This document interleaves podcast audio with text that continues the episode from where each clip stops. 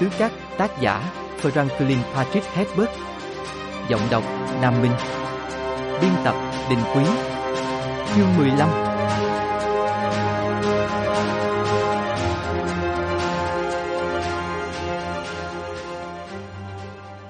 Một hôm, cha ta, hoàng đế Padisa, cầm lấy tay ta, và theo những cách mà mẹ đã dạy ta, ta cảm thấy cha đang bối rối. Cha dẫn ta xuống sảnh chân dung nơi có bức chân ngã ảnh của công tước Leto Atric. Ta chú ý đến sự giống nhau đặc biệt giữa họ, cha ta và người đàn ông trong tranh, cả hai đều có gương mặt gầy, tao nhã, đôi mắt lạnh lẽo nổi bật trên những đường nét sắc nhọn. Này công chúa con, cha ta nói, ta muốn con trưởng thành hơn vào thời điểm người đàn ông này chọn vợ. Hồi đó cha ta 71 tuổi nhưng trong ông không già hơn người đàn ông trong ảnh, còn ta mới 14 tuổi, tuy nhiên ta vẫn nhớ ngay lúc ấy mình đã suy đoán rằng cha ta thầm ước công tước là con ông, và ông căm ghét những lý do chính trị cần thiết đã khiến họ thành kẻ thù. Trích trong gia tộc cha ta của công chúa Irulan.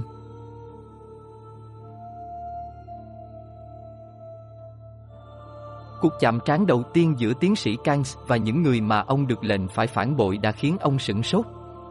Ông tự hào rằng mình là một nhà khoa học mà đối với ông truyền thuyết chẳng qua là các đầu mối thú vị chỉ dẫn tới những cội nguồn văn hóa. Tuy nhiên cậu bé khớp với lời tiên tri của một cách quá ư chính xác. Nó có đôi mắt dò hỏi, và cái kiểu cách vừa thẳng thắn vừa kín đáo. Tất nhiên lời tiên tri vẫn có chỗ mơ hồ, nó không nói rõ mẹ tạo hóa sẽ mang nhà tiên tri theo với người hay sẽ tạo ra nhà tiên tri trên sân khấu. Tuy nhiên, có một sự tương ứng kỳ quặc giữa lời tiên tri với những người này. Họ gặp nhau vào giữa buổi sáng bên ngoài tòa nhà hành chính của sân đáp tàu. Một chiếc tàu chim chẳng có gì đáng chú ý đậu gần đấy, kêu vò vò ở chế độ trực chiến giống như con sâu buồn ngủ. Một vệ sĩ Atrit đứng cạnh nó, gương tuốt trần, lá chắn bảo vệ gây nhiễu loạn nhẹ bầu không khí quanh anh ta. Kans nhếch mép cười trước cái mẫu hình lá chắn đó, ông nghĩ, ở điểm này thì Araki có một sự ngạc nhiên dành cho họ đây. Nhà sinh thái học giơ tay ra hiệu cho đội bảo vệ Fremen của ông rút lui. Ông sải bước về phía lối vào tòa nhà, một cái lỗ tối om trên mặt đá phủ nhựa. Quá lộ liễu, cái tòa nhà bằng đá nguyên khối này, ông nghĩ. Thật không phù hợp cho một sao huyệt. Những chuyển động ở lối vào thu hút sự chú ý của ông. Ông dừng lại, tranh thủ lúc này để chỉnh áo choàng và bộ sa phục nơi vai trái. Cánh cửa ra vào mở rộng ra. Đội bảo vệ Atrix xuất hiện nhanh như chớp, tất cả đều trang bị vũ khí đến tận răng, nào là súng bắn phi tiêu chậm, nào gương, nào tấm chắn. Từ đằng sau họ một người đàn ông cao lớn bước ra, nét mặt chim ưng, da và tóc sẫm màu.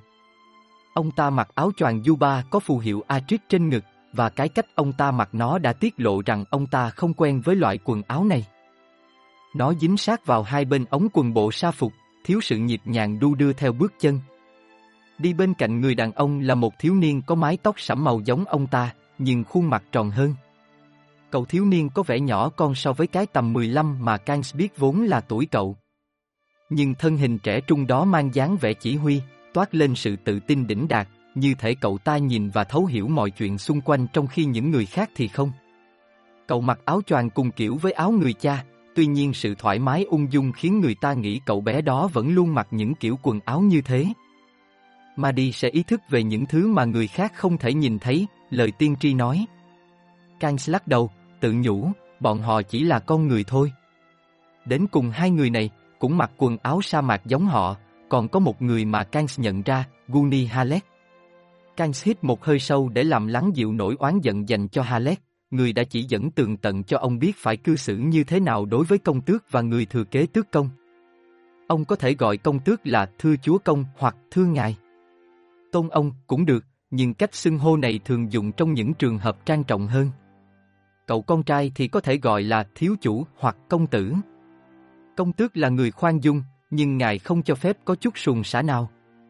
Và Kans nghĩ trong lúc quan sát nhóm người tiến lại gần, họ sẽ sớm biết trên Araki ai mới là chủ. Ra lệnh lão Menta kia tra vấn ta suốt cả nửa đêm ư.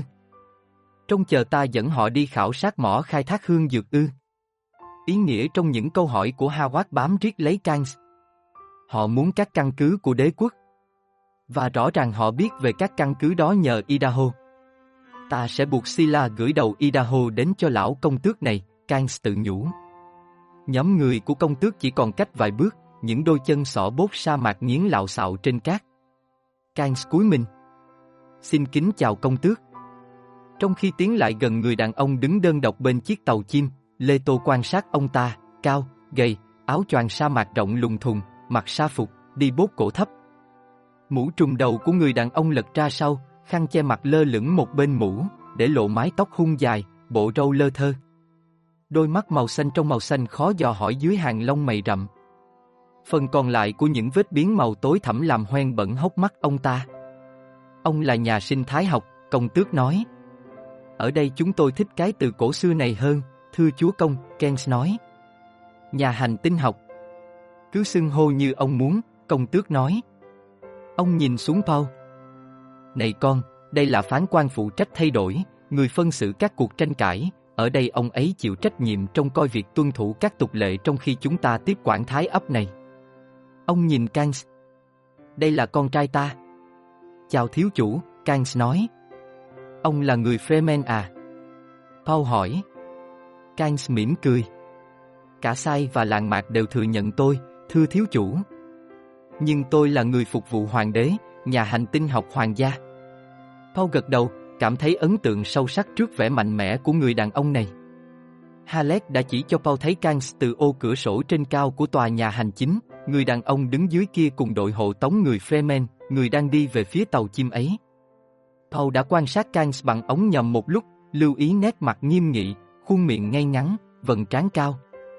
Halleck đã ghé vào tai Paul nói, một gã kỳ quặc. Có một cách nói chính xác, cắt ra mà không để lại một vết sơ nào ở mép, sắc như dao cạo. Còn công tước đứng đằng sau họ nói, một mẫu người khoa học.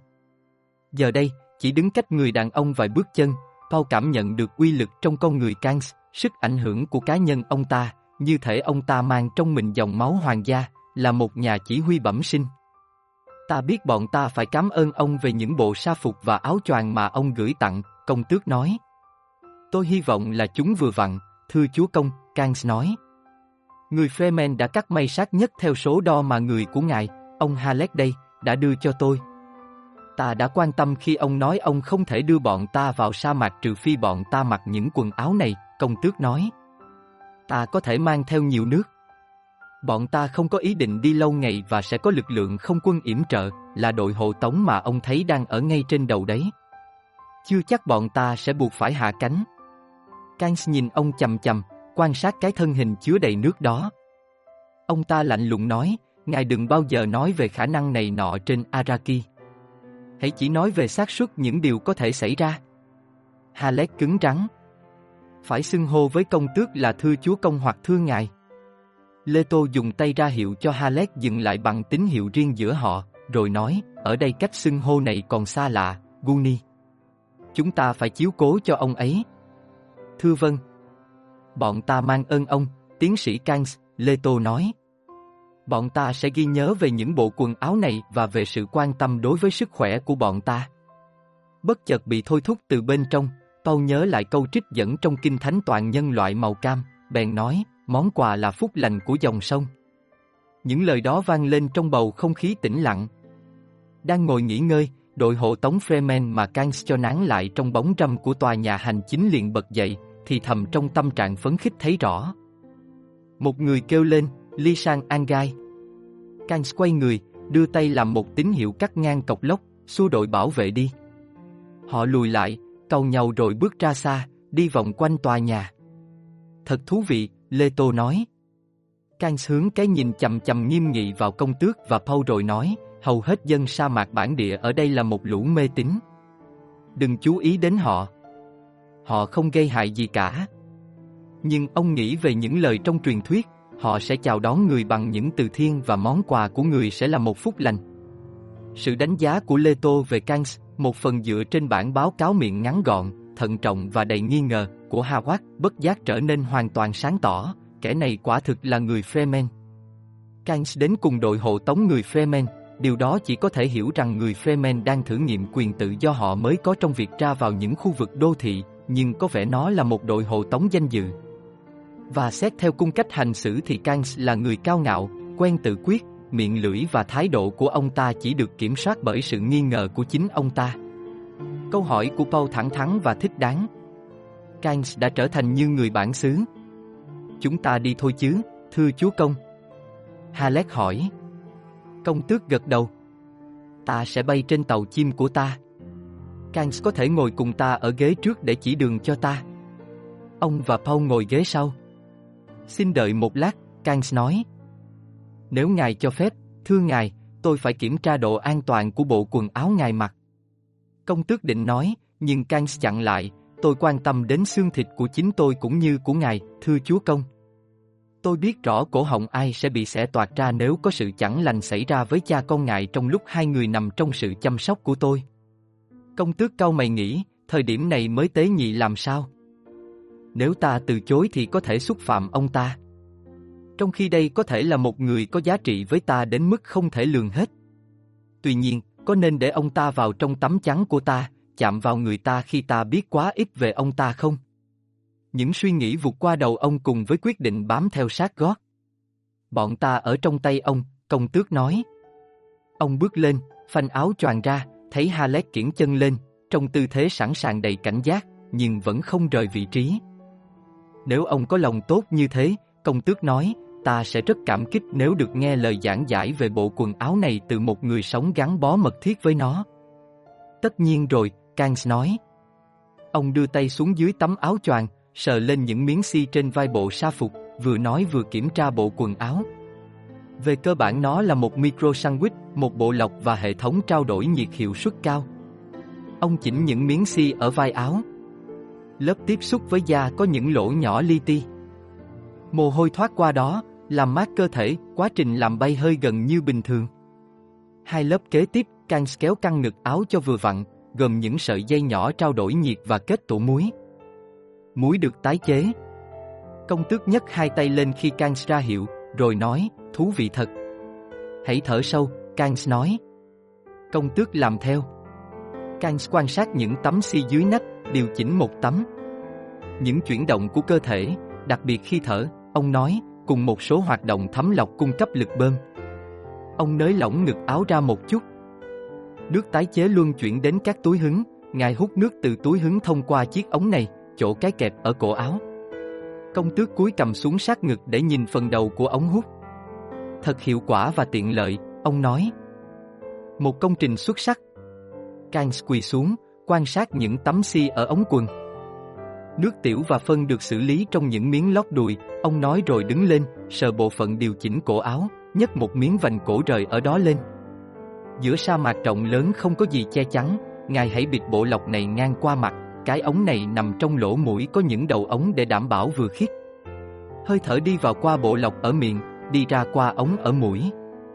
Với một bộ quần áo Freeman loại tốt, trong một ngày ngài sẽ không mất nhiều hơn một ngụm độ ẩm, ngay cả khi ngài bị mắc kẹt trong ếch lớn.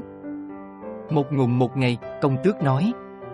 Kans ấn ngón tay vào miếng đệm trán của bộ quần áo rồi nói, cái này có thể hơi cọ vào da.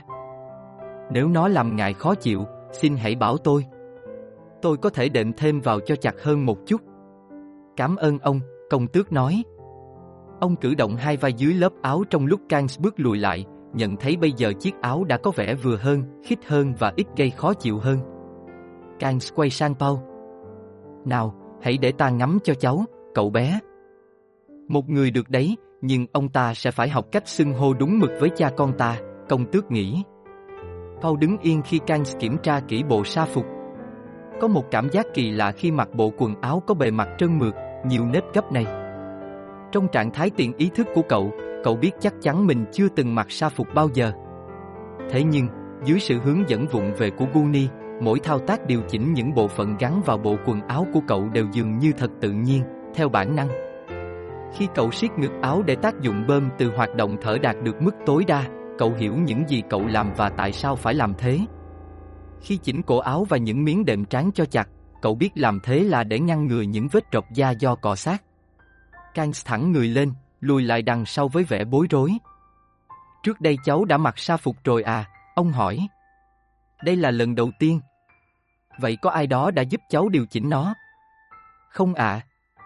Đôi bốt sa mạc của cháu được cài theo lối xỏ chân ở mắt cá. Ai dạy cháu làm như thế? Đó là, có vẻ làm như thế là đúng. Chắc chắn là đúng rồi. Và Canh xoa má, nghĩ về câu truyền thuyết, cậu bé sẽ biết những phương pháp của ngươi như thể cậu ta sinh ra là đã biết chúng rồi. Chúng ta thật lãng phí thời gian, công tước nói. Ông ra hiệu về phía chiếc tàu chim đang đợi, rồi ông dẫn đường, gật đầu đáp lễ với đội bảo vệ chào mình. Ông trèo lên tàu, thắt dây an toàn, kiểm tra các bộ điều khiển và thiết bị. Chiếc tàu kêu có két khi những người khác trèo lên. Càng thắt dây an toàn, tập trung vào sự thoải mái tiện nghi của chiếc tàu bay, sự xa hoa êm ái của đệm bọc màu xanh xám, những thiết bị bóng loáng, cảm nhận về không khí trong phổi được lọc và làm sạch khi cửa đóng lại và quạt thông khí quay vù vù sinh động. Thật êm ái. Ông nghĩ. Tất cả đã sẵn sàng, thưa chúa công, Halek nói. Lê Tô nạp điện cho các cánh, cảm thấy chúng khung lại và đập xuống, một lần, hai lần. Họ được đưa lên độ cao 10 mét, bộ cánh hơi dang thẳng ra, và động cơ rít lên đẩy họ lao vút lên trời gần như theo đường thẳng đứng.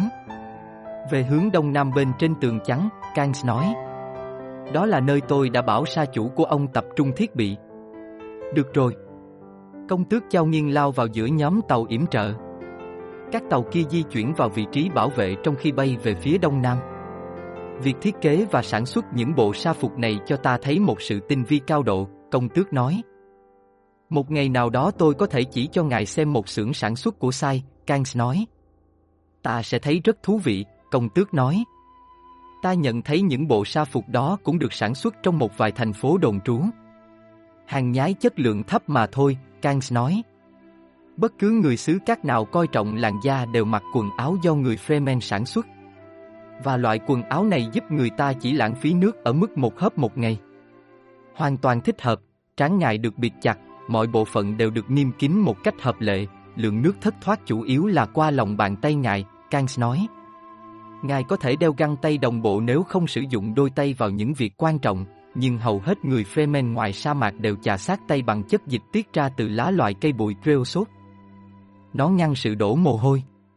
Công tước liếc mắt sang bên trái nhìn khung cảnh gập ghềnh của tường trắng, những kẻ nước sâu của đá bị làm biến dạng, những mảng màu nâu vàng bị cắt ngang bởi các đường đen của đứt đoạn địa chất. Trông như thể có người nào đó thả mảnh đất này rơi từ trên không trung xuống và để mặt nó vỡ tan ở đó.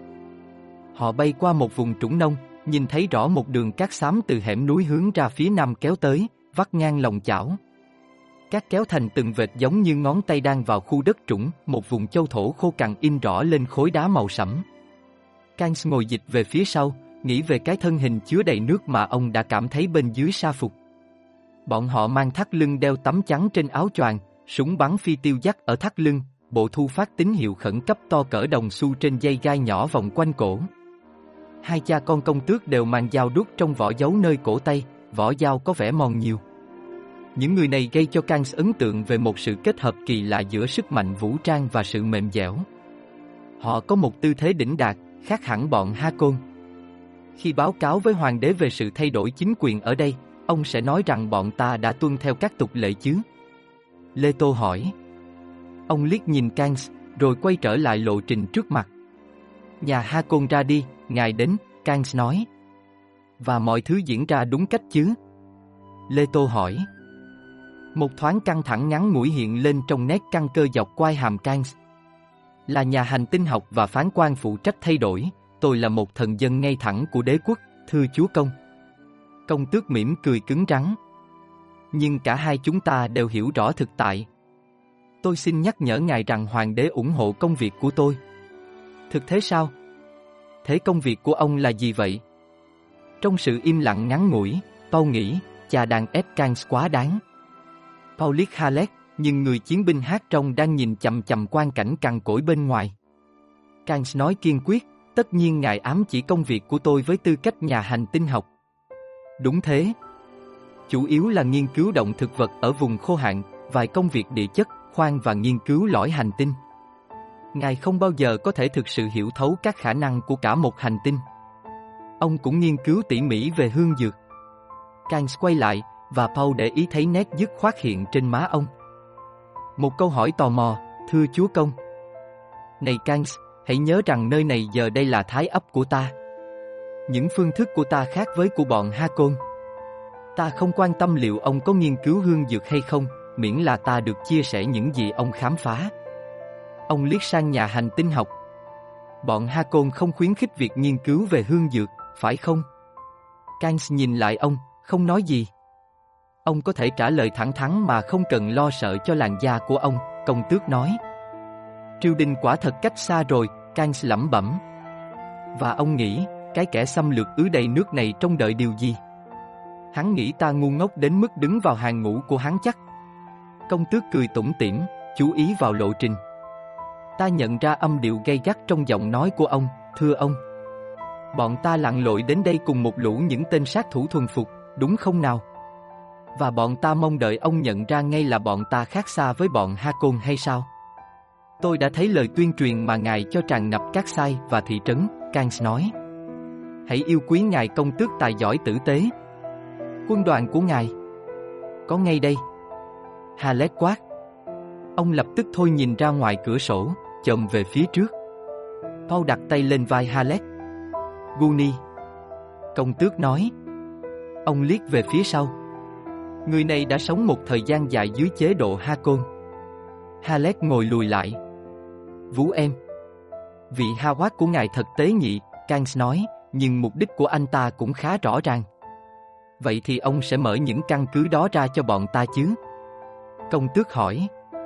Kangs sẵn giọng, chúng thuộc quyền sở hữu của hoàng đế. Nhưng chúng không được sử dụng. Chúng có thể được sử dụng. Hoàng đế có đồng tình không?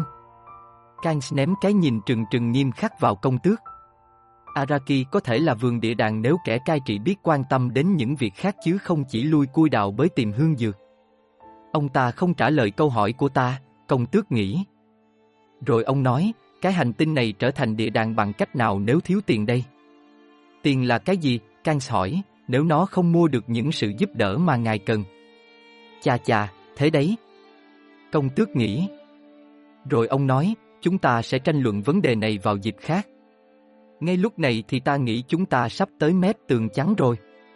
Ta sẽ tiếp tục đi theo hướng này chứ. Vẫn hướng này, Kangs thì thầm. Paul nhìn ra ngoài cửa sổ. Bên dưới họ, khu đất nhấp nhô bắt đầu dựng đứng lên thành những nếp gấp lộn xộn kéo về phía một bình nguyên đá khô cằn và một thềm đá hình lưỡi dao. Qua khỏi thềm đá, những nếp gấp hình móng tay của các đụng các diễu hành về phía chân trời, đây đó ở đằng xa có một vết mờ xỉn, một vết sẫm hơn cho biết đó là một cái gì đó không phải cát. Có thể là đá lộ thiên. Trong bầu không khí nóng đến mù mị cả đầu óc này, Paul không thể biết chắc được. Dưới đó có loài thực vật nào không? Paul hỏi. Một vài, Kans nói. Sinh đới của vùng này phần lớn là những thứ mà chúng tôi gọi là bọn ăn cắp nước bé nhỏ, được thích nghi để đột kích nhau giành độ ẩm, nuốt lấy nuốt để một chút xương còn sót lại. Vài khu vực của sa mạc tràn ngập sự sống. Nhưng tất cả bọn chúng đã học được cách sống còn dưới những điều kiện khắc nghiệt như thế. Nếu cậu bị mắc kẹt ở dưới đấy, cậu sẽ phải sống theo cách đó nếu không cậu sẽ chết. Ông định nói là phải ăn cắp nước của nhau. Paul hỏi. Lối nghĩ ấy đã xúc phạm cậu, giọng nói của cậu lộ rõ cảm xúc đó. Phải thế thôi, Kans nói, nhưng đó không hẳn là ý tôi muốn nói. Mọi người thấy đấy, khí hậu của tôi đòi hỏi người ta phải có thái độ đặc biệt đối với nước. Người ta có ý thức về nước mọi nơi mọi lúc.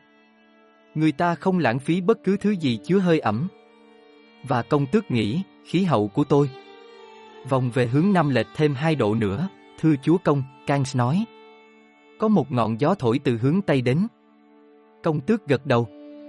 Ông đã nhìn thấy bụi nâu cuồn cuộn ở đằng kia. Ông trao một vòng, để ý thấy cánh của các tàu hộ tống phản chiếu màu cam sữa từ ánh sáng khúc xạ của bụi khi họ quay đầu để theo kịp ông. Lái như thế sẽ tránh được rìa bão, Kangs nói. Đám cát đó hẳn là rất nguy hiểm nếu ta bay vào trong, Paul nói. Nó cắt được những kim loại bền nhất thật sao? Ở độ cao này thì không phải cát mà là bụi, Kangs nói. Hiểm họa ở đây là mất tầm nhìn, nhiễu loạn, đường hút khí bị tắt. Hôm nay chúng ta sẽ nhìn thấy mỏ hương dược thực sự à? Paul hỏi. Rất có khả năng, Kangs nói. Paul ngồi lùi lại. Cậu đã sử dụng những câu hỏi và siêu ý thức để làm điều mẹ cậu gọi là vào sổ con người này. Giờ thì cậu đã có Kangs âm điệu của giọng nói, từng chi tiết của nét mặt và điệu bộ. Một nếp gấp không tự nhiên của ống tay áo choàng bên trái tiết lộ rằng ông ta có một con dao nằm trong vỏ dấu ở cánh tay. Chỗ thắt lưng phồng ra lạ thường. Người ta nói dân sa mạc thường đeo một mảnh vải dài làm thắt lưng và nhét vào đó những món đồ nhỏ cần thiết. Có lẽ những chỗ cộng lên kia là do một dây thắt lưng như thế, chắc chắn không phải do dấu thắt lưng đeo tấm chắn.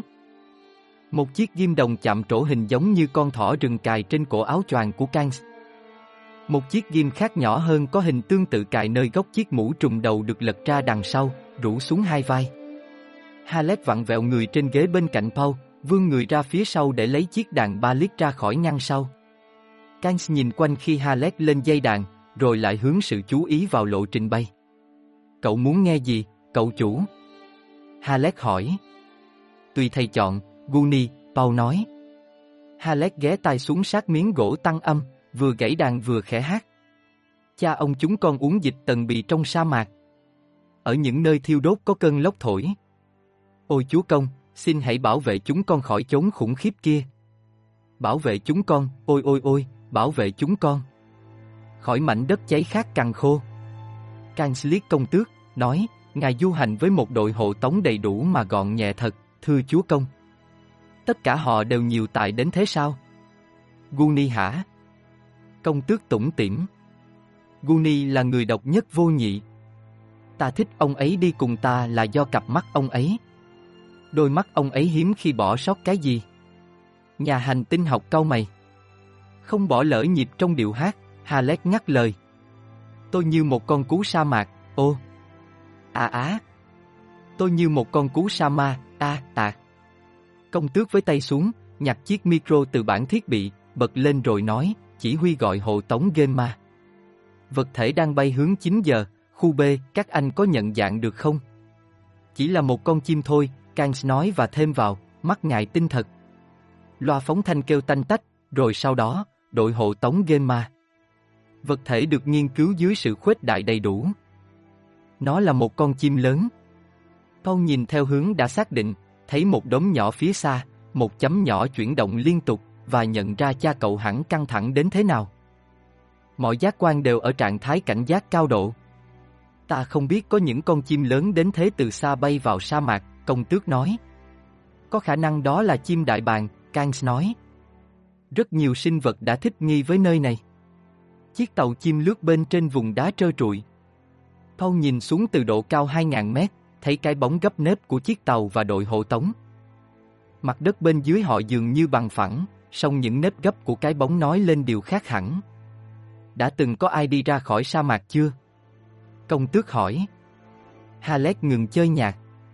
Ông ngã người về phía trước để đón câu trả lời. Từ sâu trong sa mạc thì không, Kangs nói. Đã vài lần có người đi ra từ vùng thứ hai. Họ sống sót nhờ vượt những vùng núi đá mà sâu cắt ít khi lui tới. Âm sắc trong giọng nói của Kangs làm Paul chú ý, cậu cảm thấy giác quan của mình trở nên cảnh giác theo đúng cách chúng đã được huấn luyện. À, sâu cắt, công tước nói. Một lúc nào đó chắc ta sẽ nhìn thấy một con. Hôm nay ông có thể nhìn thấy, Kans nói. Ở đâu có hương dược, ở đó có sâu cát. Luôn luôn sao? Halet hỏi. Luôn luôn. Có mối quan hệ giữa hương dược và sâu cát à? Công tước hỏi. Kans quay lại, và Paul nhìn thấy môi ông ta mím lại khi nói. Bọn chúng bảo vệ những vùng cát có hương dược. Mỗi con sâu cát có một lãnh thổ. Vì với hương dược, ai biết được. Những mẫu sâu cát mà chúng tôi đã nghiên cứu khiến chúng tôi ngờ rằng có những sự trao đổi hóa học phức tạp bên trong chúng. Chúng tôi tìm thấy dấu vết của axit chlorhic trong các ống dẫn của chúng, nhiều dạng axit phức tạp hơn ở những chỗ khác. Tôi sẽ đưa cho các vị xem công trình nghiên cứu của tôi về vấn đề này. Không dùng tấm chắn để bảo vệ được sao? Công tước hỏi. Tấm chắn á. Kans cười nhếch mép. Kích hoạt tấm chắn trong vùng sâu cát là ngài biết luôn đường sống của mình đó. Bọn sâu cát phớt lờ những tuyến phòng ngự, chúng đi vòng quanh từ xa để tấn công tấm chắn. Không người nào đeo tấm chắn mà sống sót được trước sự tấn công như thế. Người ta bắt sâu cát bằng cách nào? Cú giật điện áp cao chém đứt từng khúc tròn là cách giết và bảo quản sâu cát duy nhất mà người ta biết, Kans nói. Chất nổ có thể khiến chúng choáng váng và cắt chúng đứt ra, nhưng mỗi khúc tròn lại có cuộc sống riêng. Trừ vũ khí nguyên tử ra, tôi biết không một chất nổ nào đủ mạnh để phá hủy hoàn toàn một con sâu cát lớn. Chúng sống dai một cách đáng kinh ngạc. Tại sao không thử tiêu diệt chúng hoàn toàn? Paul hỏi. Quá đắt, Keynes nói. Có quá nhiều khu vực nên không kham nổi. Paul ngã người vào trong góc. Năng lực khám phá sự thật của cậu, ý thức về sắc thái giọng nói, cho cậu biết Kangs đang nói dối và chỉ chia sẻ một nửa sự thật. Cậu nghĩ, nếu có mối quan hệ giữa hương dược và sâu cát, thì đó là vết sâu cát sẽ phá hủy luôn hương dược. Sẽ không ai phải rời sa mạc sớm, công tước nói. Hãy cài bộ thu phát nhỏ này vào cổ, nhờ vậy nếu ai gặp sự cố thì sẽ có người đến cứu. Tất cả thợ của chúng ta sẽ được đeo chúng ngay bây giờ. Chúng ta đang cài đặt một dịch vụ giải cứu đặc biệt. Rất đáng khen, Kangs nói. Giọng của ông cho thấy ông không đồng tình, công tước nói. Đồng tình?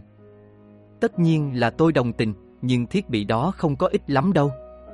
Tĩnh điện từ những cơn bão cát che chắn rất nhiều tín hiệu. Bộ thu phát sẽ bị chập mạch. Ngài biết là trước đây người ta cũng đã thử dùng ở đây rồi.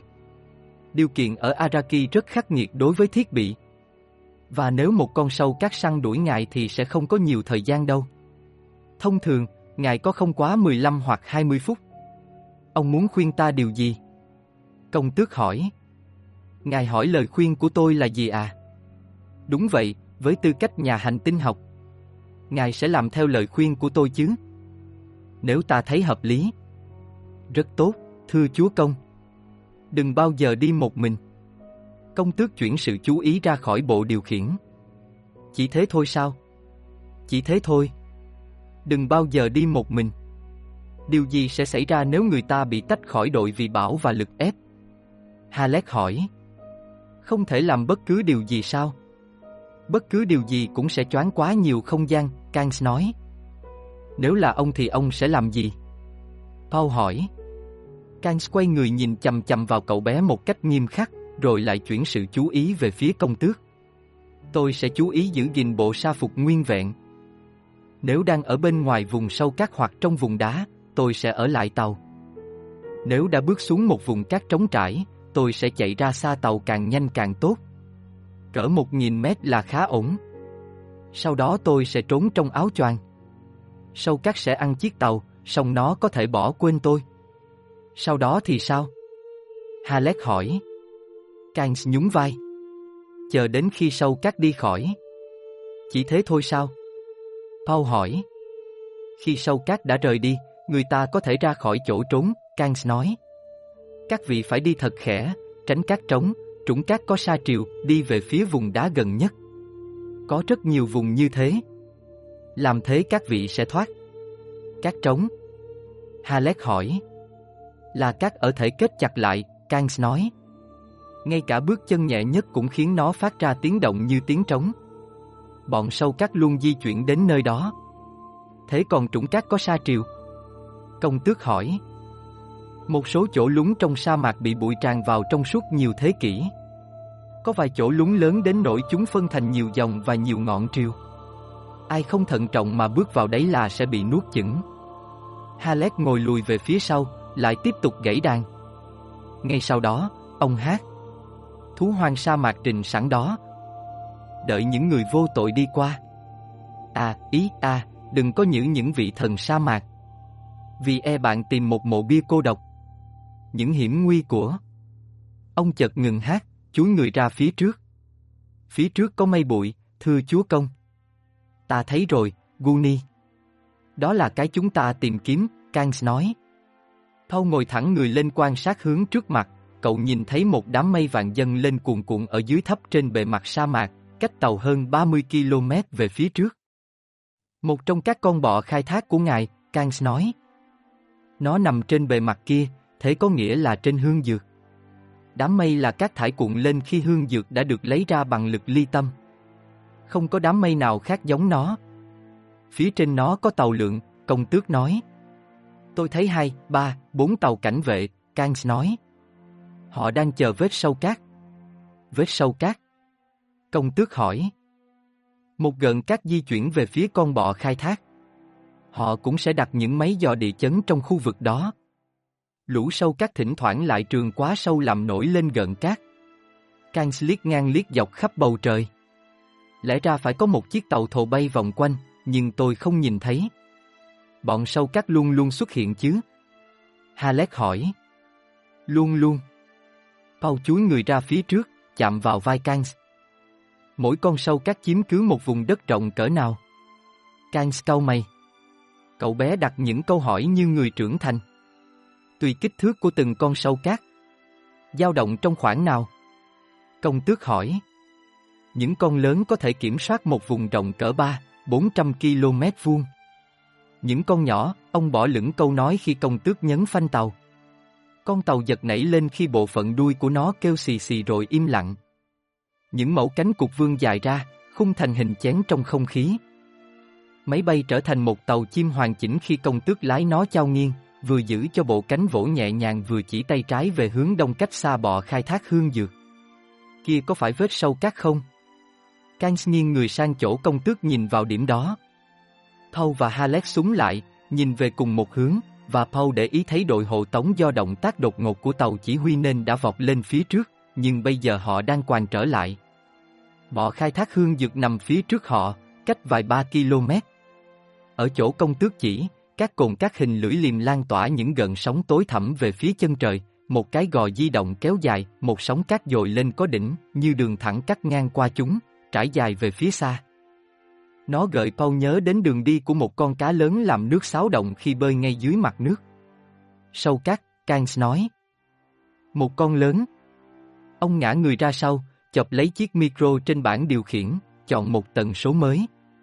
Liếc về phía bản đồ hệ thống đường dây trên những con lăng bên trên đầu họ, ông nói vào micro, gọi con bọ ở Delta Ajax 9. Cảnh báo vết sâu cát. Con bọ ở Delta Ajax 9. Cảnh báo vết sâu cát. Xin đáp lại.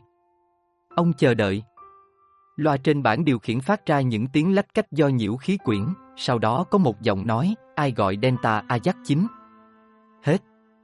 Họ có vẻ khá bình tĩnh, Halek nói. Kangs nói vào micro, phi đội ngoài danh sách, cách phía bắc và phía đông của các anh khoảng 3 km. Vết sâu cát đang tiến về phía vị trí các anh, theo ước lượng sẽ tiếp xúc với nó trong khoảng 25 phút nữa. Một giọng nói trầm sâu phát ra từ loa, đây là chỉ huy tàu cảnh vệ. Xác nhận đã trông thấy. Sẵn sàng cho tình thế khó khăn khi đụng độ. Ngừng một lát, rồi lại tiếp, đụng độ trong khoảng 20-6 phút nữa. Đó là ước lượng rất sát. Ai ở trên phi đội ngoài danh sách đó? Hết. Halek tắt thiết bị rồi lao vào giữa Kangs và công tước. Đây có phải tần số hoạt động hợp thức không, Kangs? Đúng. Có chuyện gì à? Ai đang nghe chúng ta nói? Chỉ có nhóm thợ trong vùng này. Giảm độ nhiễu xuống đi. Loa lại kêu lách cách, rồi, đây là Delta Ajax 9. Ai sẽ nhận được tiền thưởng vì phát hiện ra cái vết đó? Hết. Halek liếc công tước. Kans nói, căn cứ vào khối lượng hương dược, có một khoản tiền thưởng dành cho bất cứ người nào đưa ra cảnh báo đầu tiên về sâu cát. Họ muốn biết. Nói cho họ biết ai là người đầu tiên phát hiện dấu vết của con sâu cát này, Halek nói. Công tước gật đầu. Kans ngập ngừng, rồi cầm micro lên, tàu cảnh vệ xác nhận là công tước Leto Atric. Công tước Leto Atric. Hết. Giọng nói phát ra từ loa đều đều và hơi méo vì đột ngột xuất hiện nhiễu khí quyển, chúng tôi biết và cảm ơn. Giờ thì hãy bảo họ chia nhau số tiền thưởng đó, Halek ra lệnh. Bảo họ công tước muốn thế. Kans hít một hơi sâu rồi nói, công tước muốn các anh chia tiền thưởng cho mọi người trong nhóm. Các anh nghe thấy không? Hết. Chúng tôi xác nhận và xin cảm ơn, giọng trong loa phát ra. Công tước nói, ta quên chưa nói là Guni rất có năng khiếu trong những mối quan hệ công chúng. Kans hướng cái câu mày khó hiểu về phía Halek. Việc này tỏ rõ cho nhóm người đó biết rằng công tước quan tâm đến sự an toàn của họ, Halek nói. Tin tức sẽ lan truyền. Nó có mặt trên giải tần số hoạt động, bọn gián điệp Hakon không có khả năng nghe được. Ông nhìn lướt qua đội yểm trợ bên ngoài. Chúng ta là một đội khá mạnh. Một sự mạo hiểm tốt. Công tước trao nghiêng tàu, hướng về phía đám mây cát đang phun lên từ chỗ con bọ khai thác. Bây giờ điều gì sẽ xảy ra? Có một chiếc tàu thổ đâu đó gần đây, kangs nói. Nó sẽ đến cẩu con bọ đi. Nếu tàu thổ bị hỏng thì sao? Halek hỏi.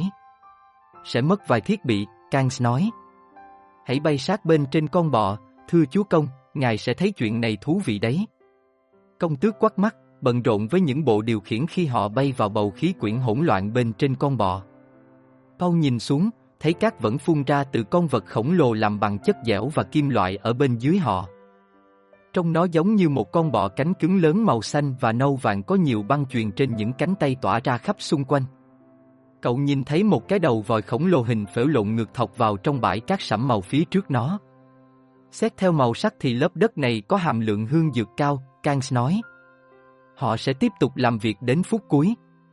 Công tước nạp thêm năng lượng cho các cánh, làm chúng cứng hơn để hạ tàu chết xuống và lượng tròn thâm thấp bên trên con bò. Một cái liếc mắt về phía trái và phía phải cho thấy đội yểm trợ vẫn giữ vững độ cao và đang lượng tròn trên đầu. Paul quan sát đám mây vàng phun ra từ những miệng vòi con bọ, nhìn ngang qua sa mạc về phía vết sâu cát đang tới gần. Chúng ta không nghe thấy họ gọi tàu thồ sao?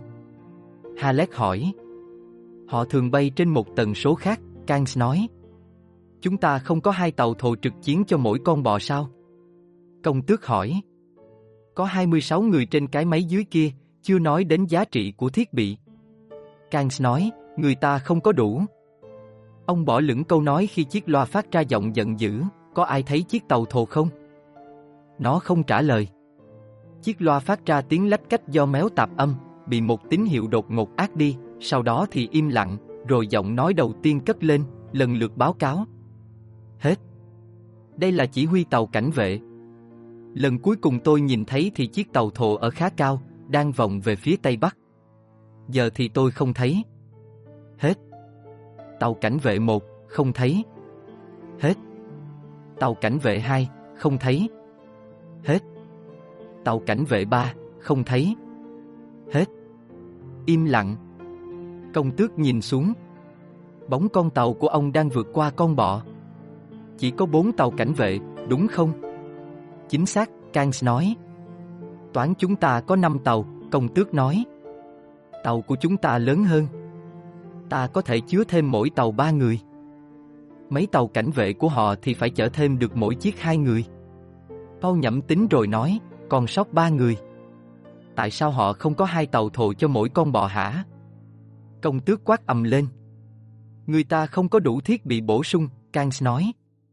Lại càng thêm lý do để ta nên bảo vệ những gì ta đang có. Cái tàu thồ đó đi đâu mới được chứ? Halek hỏi. Có lẽ nó buộc phải hạ cánh xuống nơi nào đó ngoài tầm nhìn, Kangs nói.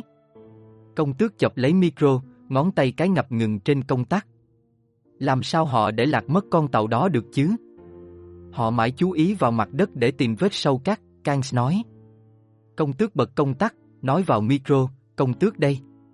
Chúng tôi đang bay xuống để đưa nhóm Delta Ajax 9 đi. Yêu cầu tất cả tàu cảnh vệ tuân theo. Đội tàu cảnh vệ hạ cánh xuống mặt phía đông. Chúng tôi sẽ phụ trách phía tây. Hết. Ông với tay xuống dưới, ấn tần số chỉ huy riêng của ông, nhắc lại mệnh lệnh cho đội tàu yểm trợ, rồi đưa micro lại cho Kangs. Kangs trở lại tần số hoạt động và một giọng nói như nổ tung ra từ chiếc loa, gần đầy hương dược rồi. Chúng tôi lấy gần đầy hương dược rồi. Chúng tôi không thể rời chỗ đó vì con sâu cát khốn khiếp. Hết. Hương dược khốn khiếp. Công tước quát lên. Ông lại chọc lấy micro nói, hương dược thì bao giờ chúng ta cũng có thể lấy thêm. Đội tàu của chúng tôi chứa được tất cả các anh trừ ba người. Hãy bốc thăm hoặc quyết định kiểu gì cũng được, để xem ai sẽ đi. Nhưng các anh phải đi, đó là lệnh. Ông dập mạnh micro vào tay Kangs, lầm bầm, xin lỗi, khi Kangs lắc lắc một ngón tay bị đau. Còn bao nhiêu thời gian? Paul hỏi. 9 phút, Kangs đáp. Công tước nói, tàu này mạnh hơn các tàu khác. Nếu chúng ta cất cánh bằng phản lực với độ mở 3 phần tư các cánh thì có thể nhét thêm một người nữa. Các ấy mềm lắm, Kangs nói. Nếu thêm bốn người trên tàu mà cất cánh bằng phản lực thì e làm gãy cánh mất, thưa chúa công, Halek nói. Tàu này thì không, công tước nói. Ông quay trở lại bảng điều khiển khi chiếc tàu lượn ngay sát con bọ. Những chiếc cánh cụp xuống khiến tàu khựng lại, vụng về trượt ngang cách cổ máy không quá 20 mét. Con bọ giờ đã im bặt, các không còn phục ra từ các vòi phun. Chỉ có một tiếng ùng ục cơ khí khe khẽ phát ra từ nó, càng nghe rõ hơn khi công tước mở cửa tàu ra. Ngay lập tức, mùi quế, nồng nặc, cây xè, sọc vào mũi họ. Với tiếng vỗ cánh ầm ỉ, các tàu cảnh vệ lượn xuống mặt các phía bên kia con bọ. Đội yểm trợ của công tước thì xà xuống đổ thành hàng cùng tàu của ông. thâu nhìn xưởng khai thác bên ngoài, nhận thấy khi đứng bên cạnh nó tất cả các tàu chim đều hóa ra nhỏ bé biết bao, những con mũi mắt bên cạnh một con bọ chiến binh. Guni, ông và Paul ném cái ghế sau kia ra ngoài đi, công tước nói. Ông dùng tay quay cho các cánh tàu mở ra 3 phần tư, định gốc cho chúng, kiểm tra các bộ điều khiển phụ phản lực. Họ làm cái quái gì mà không chịu ra khỏi cái máy đó chứ? Họ hy vọng tàu thồ sẽ xuất hiện, Kangs nói. Họ vẫn còn vài phút nữa. Ông liếc về phía đông. Tất cả mọi người đều quay nhìn về một hướng, không thấy vết sâu cát, nhưng bầu không khí triểu nặng cảm giác lo lắng. Công tước cầm micro, bấm tần số chỉ huy rồi nói, hai tàu ném máy phát tấm chắn bảo vệ ra. Theo thứ tự, làm thế mỗi tàu sẽ chở thêm được một người. Chúng ta không thể để lại bất kỳ người nào cho con quái vật đó. Ông trở lại tần số hoạt động, quát lên, được rồi, nhóm Delta Ajax 9. Ra ngoài. Ngay bây giờ. Đây là lệnh của công tước. Hai người một, nếu không ta sẽ dùng súng laser cắt con bọ đó ra thành từng khúc đấy. Một cánh cửa sập kêu đánh tách rồi mở ra gần mặt trước con bọ, một cánh nữa đằng sau, một cánh nữa trên đỉnh. Đám người nhào ra, trượt rồi bò xuống mặt cát. Ra cuối cùng là một người cao lớn mặc chiếc áo choàng lao động vá víu. Anh ta nhảy xuống băng chuyền rồi xuống cát. Công tước treo micro lên bảng điều khiển, lao ra ngoài bậu cánh hét to, mỗi tàu hai người. Người mặc áo choàng vá víu liền tách người trong đội mình thành từng cặp hai người, đẩy họ về phía các tàu đang đợi ở phía bên kia. Bốn người lên đây. Công tước hét lên. Bốn người lên tàu đằng sau. Ông chỉ tay vào một tàu hộ tống ngay phía sau ông. Các vệ sĩ vừa vần chiếc máy phát tấm trắng ra khỏi tàu. Bốn người nữa lên tàu đằng kia. Ông chỉ vào một chiếc tàu hộ tống khác đã ném máy phát đi. Những tàu khác mỗi chiếc ba người. Chạy nhanh lên, cái đám thợ cát này. Người đàn ông cao lớn đếm xong số người trong đội mình, liền đi băng qua cát, theo sau là ba người nữa. Tôi nghe thấy tiếng sâu cát, nhưng không nhìn thấy nó, Kans nói. Khi đó những người khác cũng nghe thấy tiếng trượt cọ vào cát, từ xa vọng lại và mỗi lúc một to hơn. Làm ăn kiểu gì mà lông công quá thể, công tước lầu bầu. Đội tàu bắt đầu vỗ cánh rời khỏi mặt cát.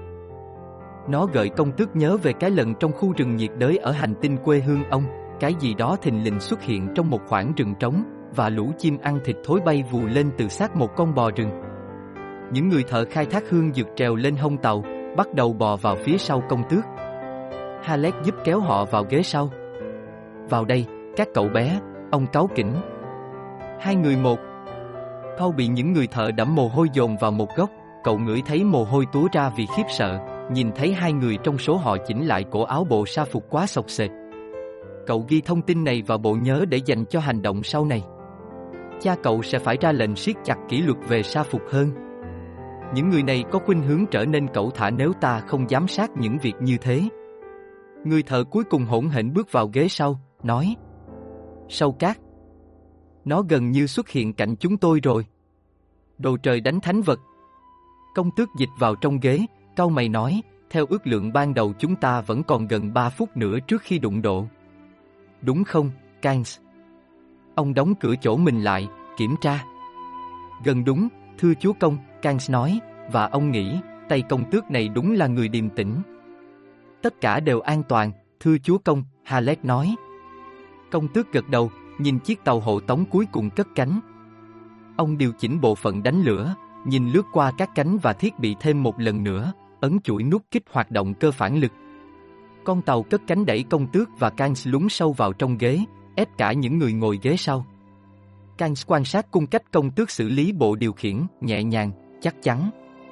Bây giờ con tàu đã thực sự cất cánh, còn công tước quan sát các thiết bị, đưa mắt nhìn các cánh ở phía trái và phía phải. Tàu nặng quá, thưa chúa công, Halet nói.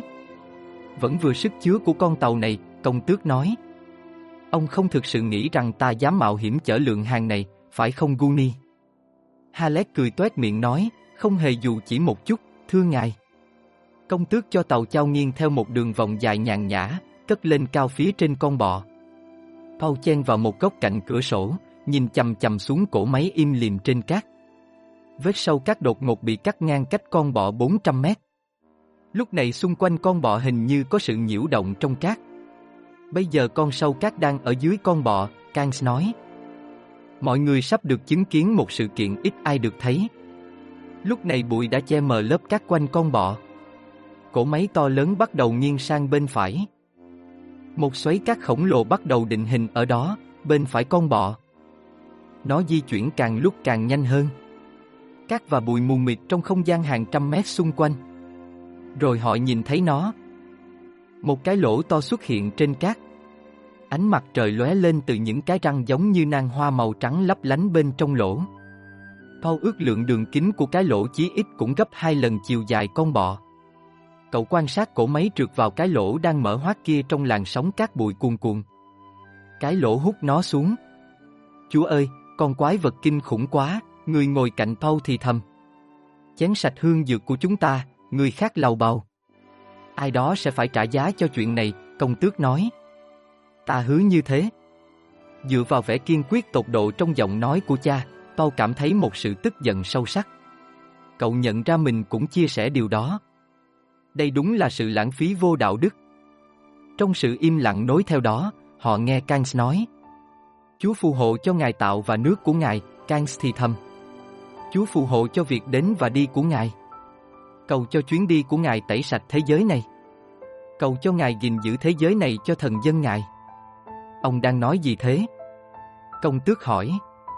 Nhưng Kans lại im lặng. Paul liếc đám người đang súng xích quanh cậu. Họ nhìn chăm chăm sợ sệt vào gáy Kans. Một người trong bọn họ thì thầm, Lai.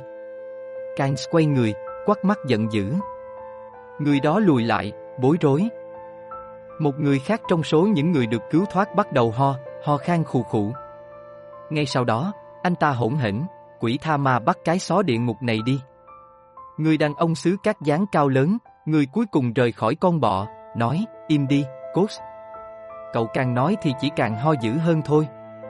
Ông ta ngọ ngoậy giữa đám người cho đến khi có thể nhìn xuyên qua họ tới gáy của công tước. Ngài là công tước Lê Tô, chắc chắn vậy rồi, ông ta nói. Xin gửi đến ngài lời cảm tạ chân thành vì đã cứu mạng chúng tôi. Chúng tôi đã sắp tận số ở chỗ đó thì vừa hay ngài tới. Im lặng, anh kia, để cho công tước lái tàu, Halet cầu nhau. Paulic Halet, Cậu cũng đã nhìn thấy những nếp nhăn căng thẳng ở góc quai hàm cha. Mọi người đều bước thật khẽ mỗi khi công tước đang trong cơn giận dữ. Lê Tô bắt đầu đưa tàu chậm chậm thoát khỏi đường bay vòng tròn rộng trong thế trao nghiêng, dừng lại khi thấy dấu hiệu di chuyển mới trên cát. Con sâu cát đã rút xuống thật sâu và bây giờ, gần chỗ con bọ đã đứng ban nãy, có thể nhìn thấy hai dáng người đang di chuyển từ chỗ cát lún ra xa về hướng bắc. Họ dường như lướt trên mặt cát, gần như không làm bốc bụi lên khiến lộ ra dấu vết họ đi. Ai ở dưới đó? Công tước quát lên. Hai gã đến dự cho vui, thưa cung tước, người xứ cát nói. Tại sao không nghe nói gì đến họ? Bọn họ đã liều thì tự chịu lấy thôi, thưa cung tước, người xứ cát nói. Thưa chúa công, Kans nói, những người này biết rõ, trong vùng có sâu cát, dù có làm gì để cứu những người mắc kẹt trên sa mạc đi nữa thì cũng chẳng ích gì lắm. Chúng ta sẽ gửi một tàu từ căn cứ đến giúp họ. Công tước cáo kỉnh. Xin theo ý ngài, thưa tướng công, Kans nói. Nhưng có khả năng khi tàu đến được đây thì chẳng còn ai để cứu nữa. Dù thế nào thì chúng ta sẽ vẫn gửi một tàu đến, công tước nói. Họ ở phía bên phải gần chỗ con sâu tới, Paul nói. Họ sẽ thoát ra bằng cách nào đây? Mép hố lún xuống khiến người ta dễ bị nhầm lẫn về khoảng cách, kangs nói. Ngài đang lãng phí nhiên liệu ở đây, thưa chúa công, Halek đánh bạo nói. Ừ, Guni. Công tước lái tàu vòng về phía tường trắng. Đội hộ tống đang vòng vòng tại vị trí cảnh vệ trên cao bèn hạ xuống, chiếm giữ những vị trí bên trên và hai bên tàu công tước. Paul suy nghĩ về những gì người xứ cát và Kans đã nói. Cậu cảm thấy những sự thật nửa vời, những lời nói dối không thể nhầm lẫn. Rõ ràng những người ở trên bãi cát đó đã lướt đi trên mặt đất, di chuyển theo một cách hiển nhiên là được tính toán sao cho không thu hút con sâu trồi lên từ trong lòng cát. Người Fremen Paul nghĩ Còn ai khác có thể tự tin trên cát như thế? Còn ai khác có thể ung dung làm chủ tình huống ngay cả khi bị bỏ ngoài sự quan tâm lo lắng của mọi người bởi họ không coi đó là nguy hiểm. Họ biết cách sống ở đây. Họ biết cách đánh lừa sâu cát. Người Fremen đang làm gì trên con bọ đó vậy? Paul hỏi. Kans quay phát lại. Người xứ cát cao lớn trố mắt nhìn Paul, màu xanh trong màu xanh trong màu xanh. Cậu bé này là ai? Ông ta hỏi. Halet bước lại đứng chắn giữa người xứ cát và Paul rồi nói, đây là Paul Atric, người thừa kế của công tước. Sao cậu ta lại bảo có người Fremen trên con bọ của chúng ta? Ông ta hỏi. Họ khớp với miêu tả, Paul nói. Kans khịt khịt mũi. Cậu không thể nói đó là người Fremen chỉ bằng cách nhìn vào họ. Ông ta nhìn người xứ cát. Ông. Ông nói đi, những người đó là ai? Bạn của một trong mấy người kia, người xứ cát nói. Chỉ là những người bạn từ một thị trấn muốn nhìn thấy các chứa hương dược. Kans quay đi. Người Fremen. Nhưng ông đang nhớ về câu trong truyền thuyết, Ly Sang Angai sẽ nhìn thấu mọi ngón biệt. Giờ thì họ chết rồi, chắc chắn thế, cậu cung tử à, người xứ cát nói. Chúng ta không nên nói xấu về họ. Nhưng Paul nhận thấy sự lừa dối trong giọng họ, cảm thấy cái mối đe dọa vốn khiến Halet lấy tư thế bảo vệ theo bản năng. Paul nói khô khốc, chết ở một nơi như thế thì kinh khủng quá. Kans nói, không quay đầu lại, một khi Thượng Đế đã quyết định cho một kẻ phải chết ở một nơi cụ thể, người sẽ khiến cho những mong muốn của anh ta dẫn đường cho anh ta đến đó. Lê Tô quay người nhìn chầm chầm nghiêm khắc vào Kans. Và Kans cũng nhìn chầm chầm đáp lại, thấy lo lắng vì một thực tế mà ông quan sát được ở đây, vị công tước này quan tâm đến nhóm thợ hơn là đến hương dược. Ông ta dám mạo hiểm mạng sống của mình và của con trai để cứu những người này. Ông ta cho qua việc mất con bọ khai thác hương dược chỉ bằng một cử chỉ. Mối đe dọa đối với tính mạng của nhóm thợ làm ông ta nổi cơn thịnh nộ. Một lãnh tụ như thế xứng đáng với lòng trung thành cuồng tín. Khó mà đánh bại được ông ta. Ngược lại với ý chí và tất cả những chỉ trích trước đây của mình, Kans thú nhận với chính mình, ta thích vị công tước này.